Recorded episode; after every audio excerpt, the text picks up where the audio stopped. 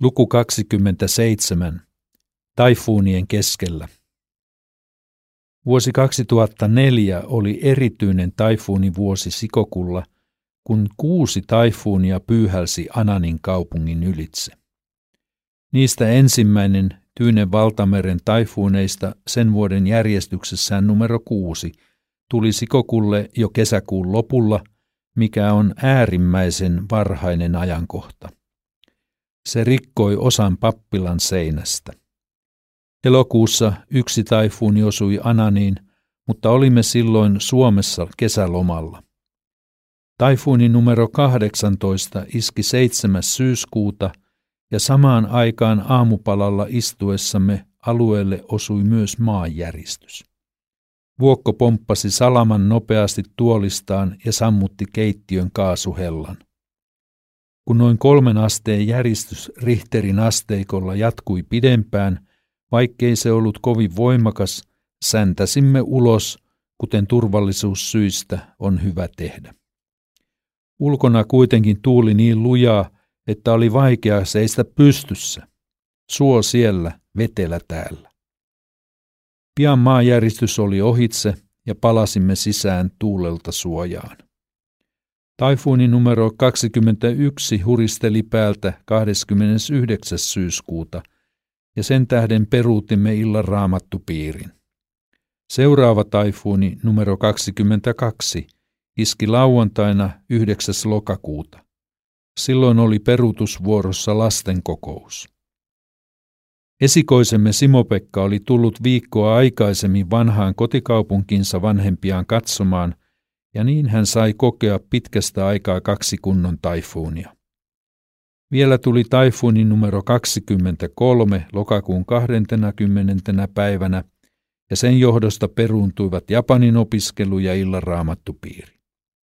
Parissa viimeisessä tuiveruksessa rikkoutui osa kirkon kattoa, joten oli aloitettava jälkien korjaaminen. Paikallinen rakennusliike korjasi katon ja pappilan rikkoutuneet seinät. Pappilan vanhat seinälevyt vahvistettiin kiinnityksiinsä lisäruuvein ja koko rakennus maalattiin. Rahoitus järjestyi suureksi osaksi vakuutuksesta. Taifuuni on trooppinen hirmumyrsky, joka syntyy etelässä merellä ja liikkuu matalapaineena yleensä ennustettavaan suuntaansa. Hirmumyrskyn halkaisiaan usein noin tuhat kilometriä. Tuuli kiertää vasta päivään keskustassa olevan myrskyn silmän ympärillä. Taifuuni jauhaa sen kulkureitille osuvalla alueella varsin pitkään. Myrskyää, tuulee ja sataa voimakkaasti. Pahimmissa puhureissa voi keskikokoisessakin taifuunissa tuulla yli 30 metriä sekunnissa. Jos myrskyn säde on 500 kilometriä ja etenemisnopeus 30 kilometriä tunnissa, niin ensimmäinen vaihe kestää reilut 10 tuntia. Jos taifuuni menee aivan päältä, kuten usein Ananissa tapahtui, myrskyn silmässä on täysin tyyntä ja aurinko paistaa heleästi ehkä vajaan tunnin ajan. Tämä tietysti, jos sattuu olemaan päiväsaika. Sitten pilvet palaavat ja tuuli alkaa puhaltaa vastakkaisesta suunnasta. Siitä eteenpäin koetaan taifuunin säteen toinen puoli, mikä saattaa hyvinkin merkitä toista kymmenen tunnin yhtämittaista myrskyjaksoa, jopa pidempää, jos taifuunin nopeus hidastuu tai se sattuu mutkittelemaan. Taifuuni voi myös kääntyä ympäri tulosuuntaansa, mutta Japanin korkeudella se on harvinaista. Edetessään pohjoiseen tai koilliseen taifuuni menettää pikkuhiljaa voimaansa, kunnes se muuttuu tavalliseksi matalapaineeksi. Sana myrskyn silmä ymmärretään usein kiivaimman myrskyn keskellä olemiseksi. Se ei ole ihan oikea tulkinta, sillä taifuunin tapauksessa myrskyn silmä tarkoittaa täysin tyyntä hetkeä myrskyn jälkeen ja ennen sitä. Suomalainen sanonta – tyyntä myrskyn edellä sopii mielestäni paremmin kuvaamaan myrskyn silmää. Sekin on vain osatotuus, sillä taifunin tapauksessa myös tyynen edellä on tuivertanut kovasti. Japanissa televisio seuraa kaiken aikaa taifuunin etenemistä. Kun seutu joutuu taifuunin välittömään vaikutuspiiriin, yleiset kulkuneuvot lentokoneista ja junista alkaen pysähtyvät. Suuri sademäärä aiheuttaa usein pahimmat tuhot, koska syntyy tulvia ja Japanin hiekkaiset vuoret sortuvat aiheuttaen maan vyörymiä.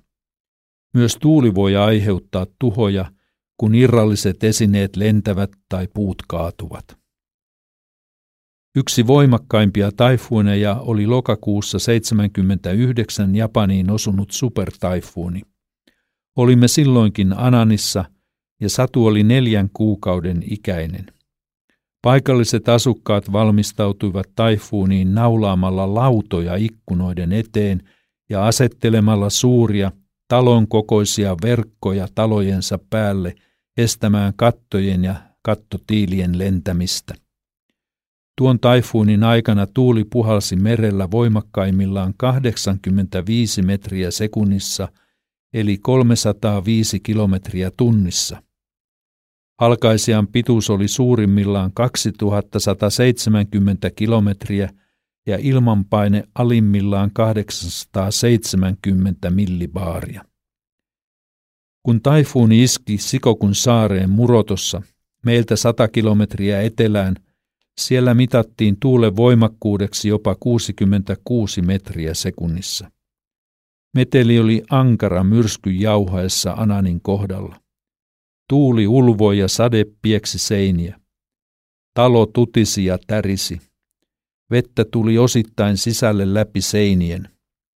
Ulkona lentäviä irrallisia esineitä osui talon seiniin, Vuokko oli vauvan kanssa aivan lamaantunut eikä pystynyt tekemään mitään. Silmällistäkään ei nukuttu sen yön aikana.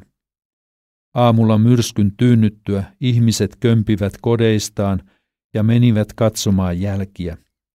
Roinaa ja risuja oli kaikkialla. Kovimman metelin oli aiheuttanut naapuritalon varaston katto, joka lensi kotimme seinään.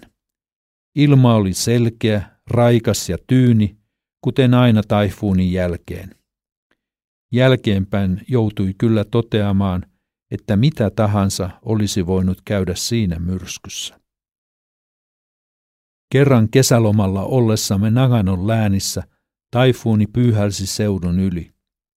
Lähdimme seuraavana aamuna kiipeämään Kurohime vuorelle, jolla on korkeutta 2053 metriä. Neljän tunnin nousun jälkeen olimme laella aamu kymmeneltä. Koska ilma oli täysin kirkas, näimme paljain silmin selvästi Fuji-vuoren, jolle oli matkaa noin 200 kilometriä. Tuo ilo ei kyllä kestänyt kuin kymmenisen minuuttia, kun pilvet tulivat ja peittivät näkyvyyden. Mutta saimme hetken ihastella – miten taifuunin jälkeisellä kirkkaalla ilmalla voi nähdä todella kauas.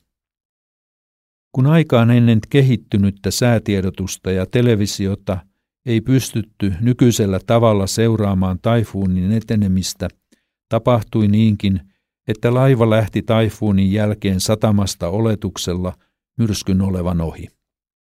Tosiasiassa kohdalla oli vasta myrskyn silmä ja uusi rytinä alkoi jonkin ajan kuluttua. Silloin laiva oli jo merellä, varotoimenpiteet myöhässä, eikä ollut mitään tehtävissä laivan upotessa. Luonnonvoimien kanssa ei ole leikkimistä. Japanilaiset tietävät tämän. Toivottavaa olisi, että myös ulkomaalaiset Japanissa muistaisivat sen luonnon mullistusten ja katastrofien aikaan.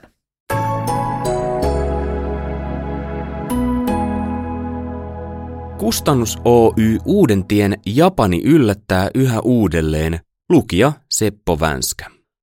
Haluatko lisää samankaltaista sisältöä? Tue työtä osoitteessa www.klmedia.fi. Tiesitkö muuten, kansanlähetys on tehnyt lähetystyötä Japanissa jo vuodesta 1968. Lue lisää osoitteesta kansanlähetys.fi.